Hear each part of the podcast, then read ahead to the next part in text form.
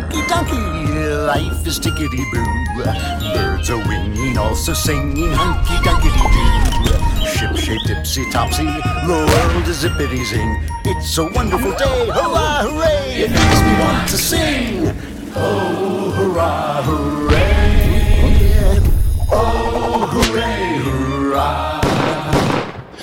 Hey everyone, it's Andrew Klavan. I hope you had a great Thanksgiving. I hope you are sitting around like a snake that ate a pig, just digesting. And while you're digesting, you can listen to some great content. What we're going to give you here are some of the episodes from Members Block that you don't get if you're not a member. Uh, when we get behind the members wall, we start to talk about things that are uh, dear to my heart talk about, we'll be talking in this segment about uh, porn, about the way the culture uh, protects the left from facing itself, uh, about the differences between married and unmarried people, the kind of thing that sometimes get pushed out of the main show uh, by politics and the news of the week. So these are the, deeper dives than we sometimes get to take uh, in the normal show, and you will get to hear it, and it will maybe entice you to subscribe, which I know you're dying to do, but if not, it'll give you something to listen to while you're digesting. Uh, this is also a good time for you to uh, subscribe to the Andrew Klavan YouTube channel, where you also get exclusive content and and if you leave a content there and the content is absolutely uh, indefensible and unforgivable, we sometimes read it on the show because it fits right in with the rest of uh, our content. This uh, week's comment is from Corey R., who says he finally received my signed copy of Strange Habit of Mind, and I must say that so far it is my favorite Andrew Klavan book. Although, to be fair, I say the same thing about every Andrew Klavan book that I'm currently reading. Either way, well done, sir. I'm looking forward to reading more Cameron Winter stories in the future. And as I told you last week, I've just turned in the third book, the manuscript for the third book to my publisher. Uh, you know, members get this member block content all the time. So if you enjoy this content, it is a good time to become a member and use code DW50 for 50% off your new membership at dailywire.com slash subscribe.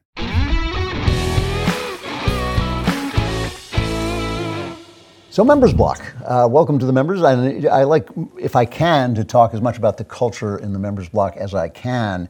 And we've been talking all this time about this kind of uh, shroud of unknowing that the left lives in because of their dominance of the media and how that shroud is uh, being perforated by reality because of the internet, the change in the internet, and how they're panicked in this panicked way. Uh, they're trying to have the counter Reformation where they basically bring in uh, Torquemada and uh, torture all of us who disagree with them, and they torture us by throwing off Twitter. And they and they, the the wonderful sense of um, that they have that they are entitled to do this, that the opinions that disagree with them are completely out of court. That if you say, like, no, there should be literally no abortion, there's something terribly, terribly wrong with you. It's not like, uh, you know, I, I, said I was talking to Megyn Kelly yesterday, and we were talking about uh, both of us sort of having a lot of uh, gay people in our lives and people that we love in our lives who are gay. And I said, but that doesn't mean I think that people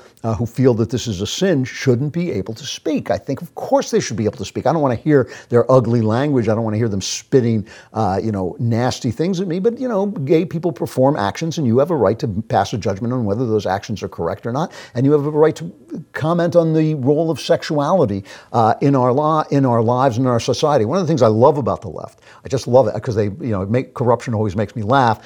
I love when they they they kill people. Uh, abortion.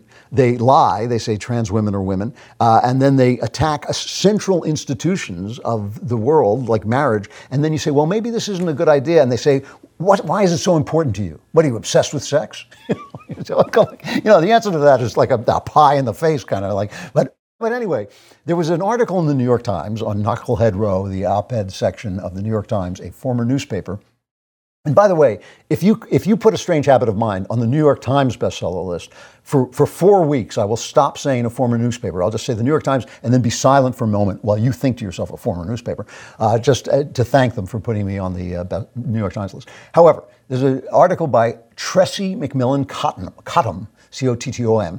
In the political talk show race, outrage is winning. And uh, she is a uh, an associate professor at the University of North Carolina, Chapel Hill School of Information and Library Science, the author of Thick and Other Essays, and a 2020 MacArthur Fellow. Now, the MacArthur Fellowship is essentially welfare for leftists. So, like that, they call it a genius grant. That's, that's the way uh, leftists think of themselves. So, we know who she is. So, she's talking about the retirement of Trevor Noah. And she's talking about the fact that liberals appear to dominate the late night TV show. And I just want to read this because it is a masterpiece. It is a masterpiece of non self awareness. I don't think there is a word for the opposite of self awareness, for what it means to be not self aware. But whatever it is, you know, this is a masterpiece of that genre. She says liberals appear to dominate the late night TV show genre. The reason for that dominance is complex. It's complex. Hmm. What is the reason? Wouldn't be that they blacklist anybody who doesn't say who doesn't say what they want them to say. No, it couldn't be that. It's complex. Audiences have different orientations toward humor and political talk. Those orientations have some underlying psychological needs, and styles of comedy have political and cultural histories. Bluntly, she says, scholars who study political communication and humor often find that liberals are ironic smart alecks and conservatives are outraged moralists. Some of us are a bit of both, but most of us have a psychological need to be one over the other. So they're ironic, they're smart alecks, they're cool, they're hip, they're great, they're wonderful. We're outraged, nasty moralists, right? A lot of research on psychology, and by the way, psychology is wholly dominated by the left, psychology, history, and media to explain why we find funny what we do. The need for closure is a big one. If you have a high need for clear cut moral rules, then satire, which asks us to skewer our own beliefs, is going to make you pretty anxious. Ouchy stuff, if us versus them makes you feel safest. In other words, leftists are willing to skewer their own beliefs. We see this all the time. Stephen Colbert, every every time we see Stephen Colbert, he's going after those leftists and Nancy Pelosi. I mean, he's always. You never hear him attacking the right. You never hear him say a word about Trump, but he's always attacking those. Left. I mean, this is how purblind, a wonderful old word. This is how purblind they are. They do not see. They think that they are open minded and they're skewering their own beliefs. When in fact, as we talked about earlier on the show, uh, the minute the New York Times says something about the fact that Joe Biden is clearly deteriorating, saying, no, no, don't say that, don't say it, do not tell us the truth. Liberals may be drawn to ironic humor like satire because it reflects their antagonism toward the status quo. But outrage plays better to the political psychology of conservatives. As outrage has become a more viable media model than satire, it has gotten harder to sell liberal politics. It's a wonderful piece. I love this piece. All of our political, cultural, and economic ma- messages risk being filtered through an identity driven ecosystem that proportionally rewards not just conservatism and republicanism, this is a quote, but also conservative populism on the far right. The irony isn't lost on me. The conservative audiences complain about how vilified they are in popular culture. Conservative media seems to be doing quite well. Joe Rogan and Ben Shapiro are two of the most popular podcast hosts in the nation. I just want to pause here for a minute. You know, a lot of people argue uh, about whether Matt Walsh or I am funnier. The right answer is I am. Uh, that's just the correct answer. I don't want to be, it's a spoiler alert, but still. But you know, Shapiro is a pretty funny guy. He always makes me laugh. Anyway, I, I think he's a pretty witty guy. Uh, I don't listen to Joe Rogan that much, but uh, but I, you know, Shapiro doesn't strike me as being outraged all that much at all. Really, he's just uh, he's fact he's fact based. We have he and I have very different uh, value sets, but every time he says talks about the facts, I usually think yes, that's pretty much what's going on. Um, but he says, but she says, there's no liberal counterpart part to Shapiro or Rogan. Fox News lost some of its big names when Megyn Kelly and Bill O'Reilly left, but while MSNBC looks for its footing after Rachel Maddow's exit on most weeknights and a CNN pivots to centrism, Fox is beating them both in the ratings. When you look across media platforms, it's easier to see how conservative psychological preference for outrage bodes better for their growth in satellite radio, lifestyle media, and of course, social media. The interesting thing about this, the interesting thing about this is there are outrage mongers on the right, and I, I think all the left are outrage mongers. I think Stephen Colbert is pure outrage. I think that's all he is. I mean, he's funny because he's got 100 writers, uh, but, but still, I think he is an outrage monger. That's what he is. All these people punch Trump in the face, shoot Trump. When was the last time an actor shot Trump? What, what the hell? Why is that not outrage? Why is it not outrage? It is just an amazing, amazing thing to me. The level, the level of lack of self knowledge, and as I say, there should be a word for that, but there's not. The level of lack of self knowledge. They think seriously that they are cool, hip, ironic people against the status quo. They are the status quo. The reason Shapiro and Rogan are dominating podcasts is because podcasts are a new, untested territory. Believe me, believe me, if the right, if the left could shut us down, they would. They took the Babylon Bee off Twitter. The Babylon Bee, which is pure comedy, pure mock, mockery, they've taken them off Twitter. They suppressed me, I'm sure of it, because all of a sudden my, my views are going up, and all of a sudden people who haven't heard from me in months are hearing from me you know, and, and who could be more benevolent than me? Who, who could be less outraged and sweeter? I mean, really, butter would not melt in my mouth. I'm so sweet. I, I, just, I do not understand why anybody would come after me, but come after, they come after Jordan Peterson. Now, Jordan Peterson can bring some outrage, but the outrage is really about people mistreating themselves. You know, when Jordan gets outraged, it's not because, uh, sometimes he gets outraged at the things that they want him to do, like they want to force him to use pronouns and things like this. But but his most of his outrage is against people hurting themselves. Still, still, the left is all outrage. Who burned Kenosha? You know, who set Kenosha on fire? Who turned Seattle into a trash pit? Who turned San Francisco into a trash pit? You know, it, it's just it's just amazing. You know, here's the thing. I won't say I do this every day, but often I ask myself, am I wrong about everything? you know, is everything wrong? I constantly question my politics, my faith, my beliefs, and my beliefs about the left because I know that it's very easy to fall into, uh, you know, demonizing leftists. I think leftism is a bad philosophy, just like I think radical Islam is a bad religion, right? I think that not treating women uh, as, as equal people in the world, I think that's a bad philosophy. I think uh, communism, bad philosophy. Nazism, bad philosophy. But I understand that there are many, many Democrats who aren't leftists, but who don't understand how far the left has gone, has taken over their party. So I, I try very hard not to demonize the voters on the left, even if I say, talk about the philosophy of the left and the people who uh, instantiate or embody that philosophy. These people, like this lady, who write for the New York Times, who read the New York Times and nothing else, they simply do not know what is going on. I've never, I, I can't even think of, of anybody on the right like this, anybody uh, operating on the right at a high level who is like this. But this woman has a MacArthur Fellow, and she has no idea, no idea of the comedy. How could she see the Babylon Bee? It's been canceled. How could she see it? She has no idea of the fact that we're laughing over here, we're having a good time. Everybody who comes to the Daily Wire says, How come you guys are having such a good time? It's because we're not not outrage. We know we're fighting for the right, and we know in the long run, at the end of the story, we're going to win. The holidays have arrived, and many of us will be traveling to see our families and loved ones. You may find yourself away from home more often than not. That's why the Daily Wire has decided to team up with Ring. With Ring security products, you can rest easy knowing that your home and family are safe when you're not there. The Ring doorbell notifies you when guests or packages arrive. Ring's indoor cameras let you keep an eye on kids and pets while you're away. Ring Alarm will alert you of any motion detection while the house is empty. Plus, if you add smart lighting around your home, you can turn lights on or off while you're away. Ring's home security products don't just help keep your home and family safe, they make perfect gifts for everyone on your list. Head to ring.com slash collections slash offers to find out how you can live a little more stress free this season with a Ring product that's right for you. That's ring.com slash collections slash offers.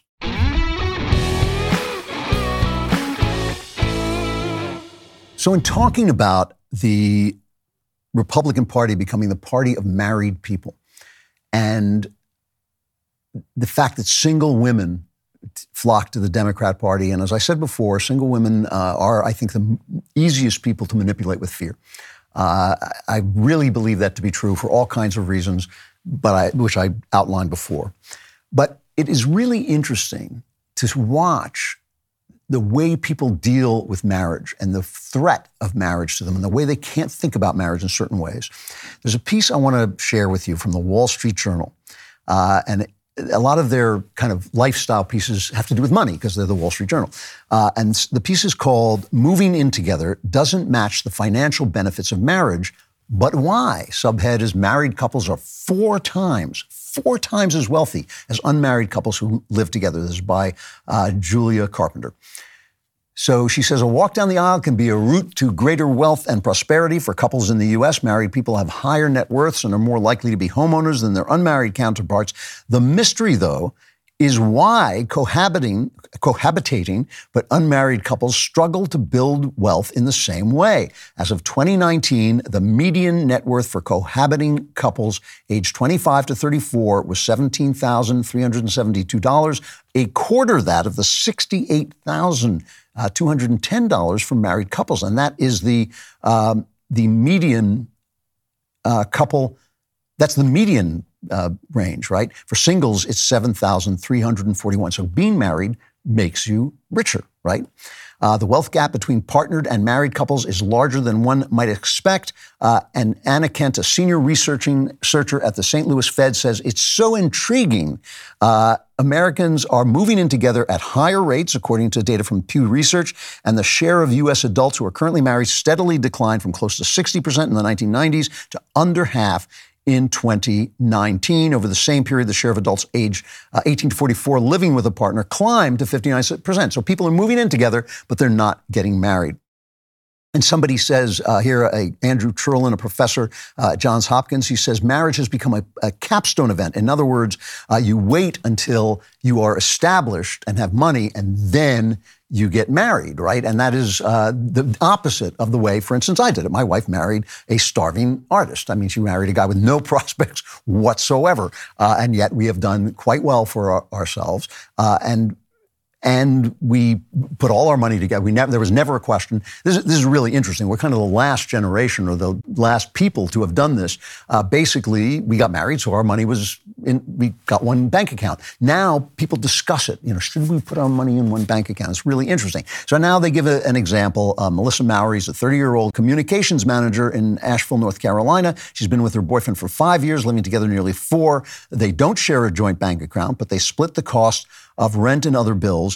And even so, Miss Mowry said she can't make sense of the financial gap between her relationship and that of married couples. We're already saving a lot of money and splitting the cost on most things, she said. I don't understand how married couples are accumulating wealth in ways that we're not doing.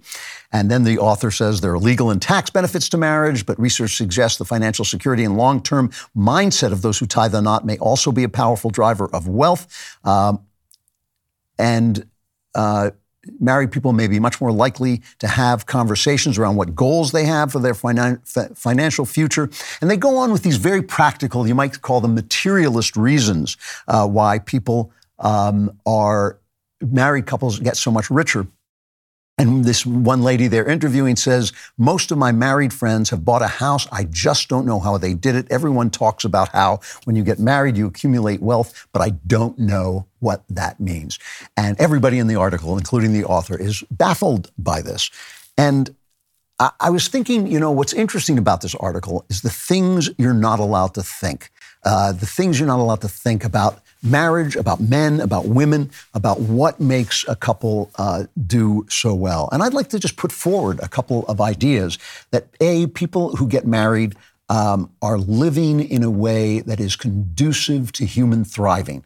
Um, you know, capitalism is the way we manage our greed. And I've said a million times that capitalism doesn't solve our problems. It's simply a way of managing our greed by putting our greed into a machine where the greed is forced to serve other people in order to thrive, right? And marriage is in the same way puts our romantic and erotic impulses into a an institution that helps society to thrive because our romantic uh, and erotic in, um, impulses are very, very chaotic. You know, they're very powerful. They sweep us away. But marriage helps us put them in a place where they can be served, just like our greed can be served in capitalism. But also, we don't become antisocial. We don't de- destroy um, society by with through our sexual impulses.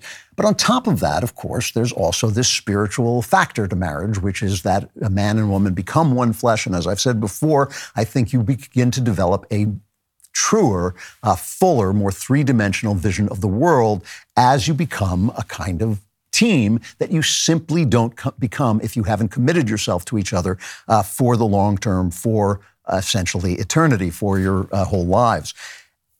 On top of this, I wouldn't be surprised if married people are more conventional in some ways than people who live together. Living together obviously is not the conventional choice.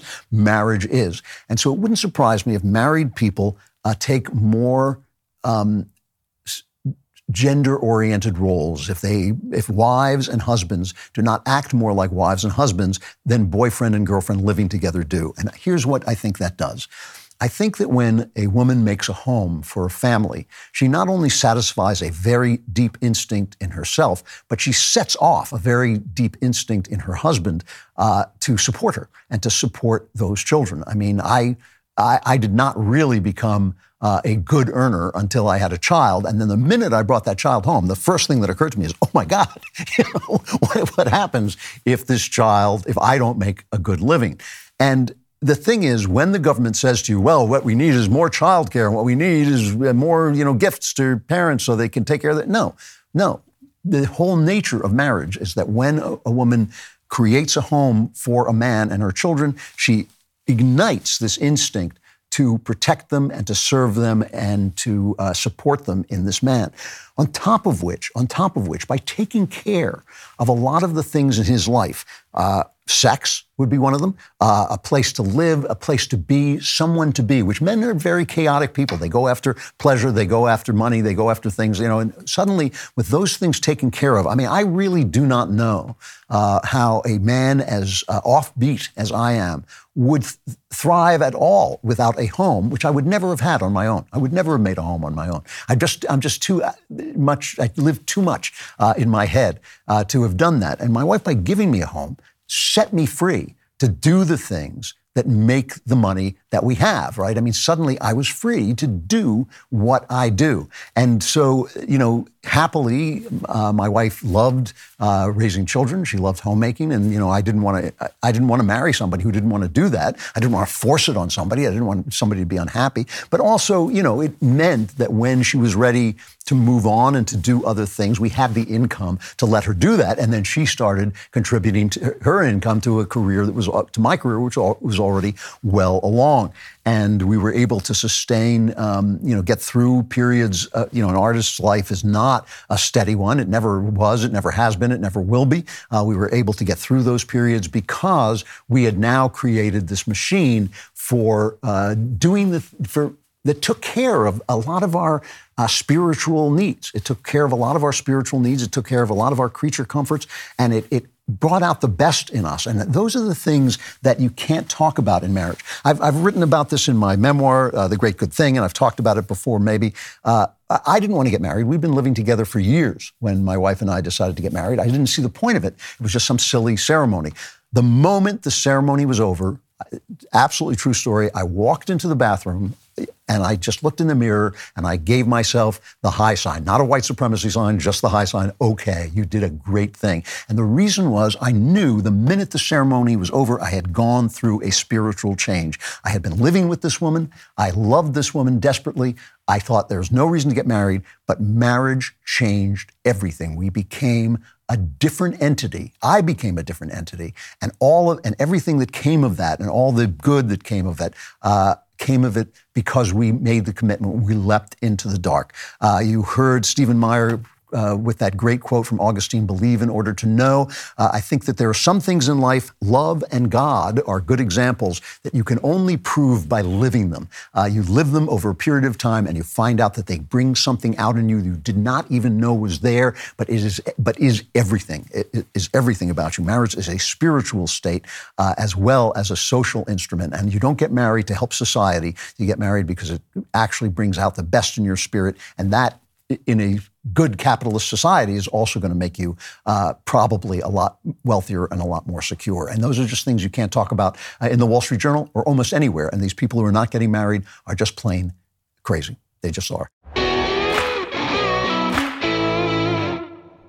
If you're listening to this show, odds are that you put a lot of stock into how you raise your kids. You understand that your children look to you to define their values and give them a perspective on the world. That's why it's extremely important that you have a will in place. A will also determines how your financial assets are dispersed, as well as your personal property. It lays out your health care power of attorney to ensure that your end of life decisions are carried out. If you're just starting out and you don't have thousands of dollars to spend on an attorney, but you want to make sure your savings, your belongings, and your family are all protected, you have to create your will at epicwill.com today. Epic Will's early estate plan start at just $119, and you can save 10% when you use promo code Klavan. Go to epicwill.com and use promo code Klavan to save 10% on Epic Will's complete will package. That's epicwill.com, promo code Klavan. K L A V A N, no E's. There are no E's in.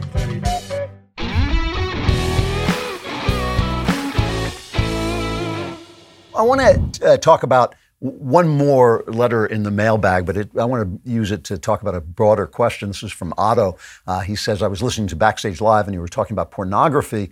Uh, my question is, how is viewing pornography any different on a porn site than it is on a show like Game of Thrones? Uh, all of you mentioned that you were watching the new show and even mentioned the nudity. Why is this different than viewing naked women through a porn portal? I'm very confused at the lack of any explanation for the distinction between nudity and the arts and the porn industry. Thank you for your time. It is, in fact, very different. Um, but that doesn't justify it. Doesn't mean it's justified. Okay, that's two different things. It's not porn, but it doesn't justify it. It may have pornographic scenes, but it is not porn, and I'll tell you the difference in a minute. Uh, but but I want to use this to answer a broader question of is there art that you simply shouldn't watch? And the qu- quote that is usually uh, hurled at me uh, is from Philippians. It's finally, brothers and sisters, whatever is true, whatever is noble, whatever is right, whatever is pure, whatever is lovely, whatever is admirable, if anything is excellent or praiseworthy, think about such things. And they say, well, then how can you watch uh, ugliness, uh, you know, um, cruelty, um, bloodshed, and uh, nudity and sex? Um, but to answer the question directly, um, that's in the in the mailbag. Uh, Game of Thrones, the first one, was an excellent, excellent story about um, characters uh, affected by the uh, lust for power in a world in which power is a very important factor. And sex was part of that story and uh, was used sometimes effectively.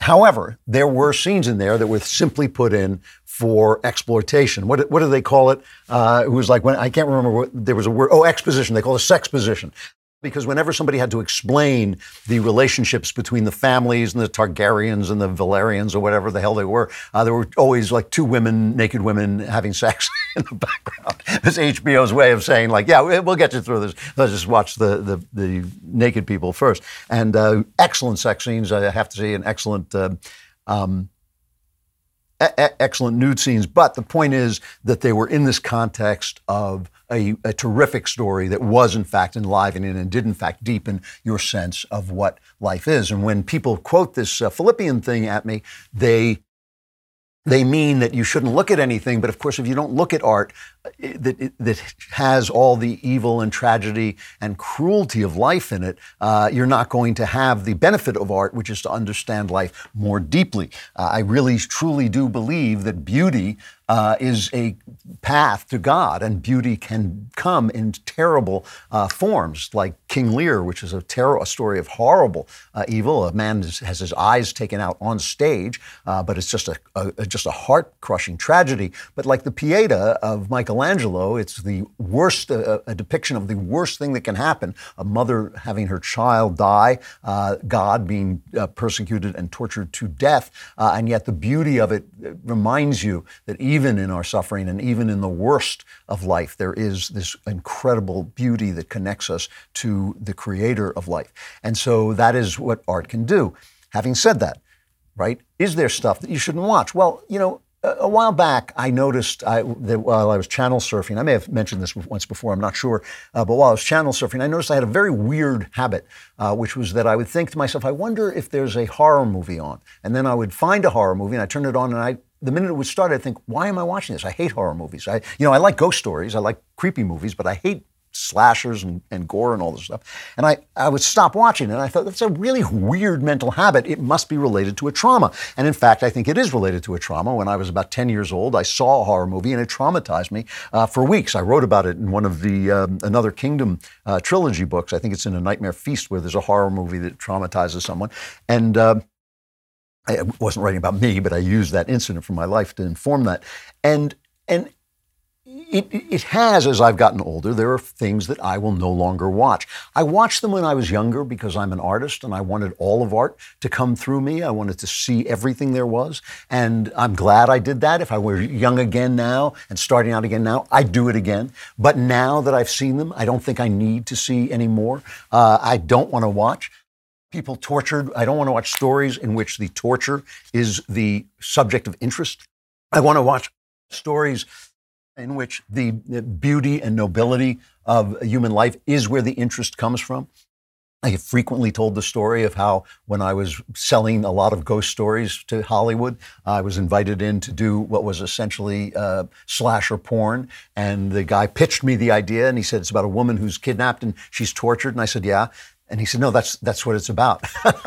I said to him, You know, I'm sorry, but when a woman is running across screen being chased by a guy with a knife, I'm rooting for the woman. And uh, they threw me out.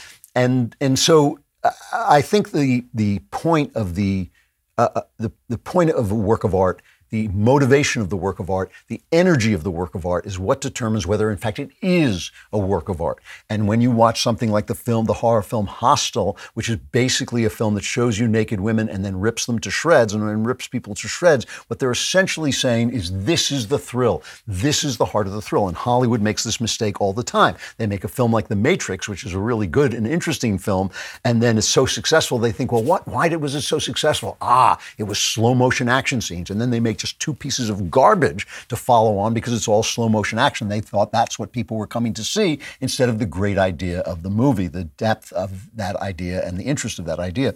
And so I, I, do think that there are shows that you shouldn't watch. I think that there are shows that are demonic in purpose, if I can put it that way, uh, shows that seek to excite you and titillate you through the torture of your fellow human beings, uh, through the abuse of your fellow human beings. I think there were scenes in Game of Thrones that qualified for that. Uh, you know, uh, that I, th- I thought the overall work was worth watching, but I think that there were scenes that were just, you know, two fat executives in a room going, "Yeah, put in some naked women in there," you know, and that's that was the motivation of those scenes, and I think that that is a degrading experience experience. Why should you degrade yourself? So, yeah, just by being art, this idea of art for art's sake, I'm totally against it. Art is there to communicate uh, with the, the inner meaning of life, it's there to bring you through beauty into communication with the inner meaning of life the point of art is that beauty is everywhere. It is even in uh, the empty streets with the litter blowing over them. It is even in the death of someone you love. It is even in the suffering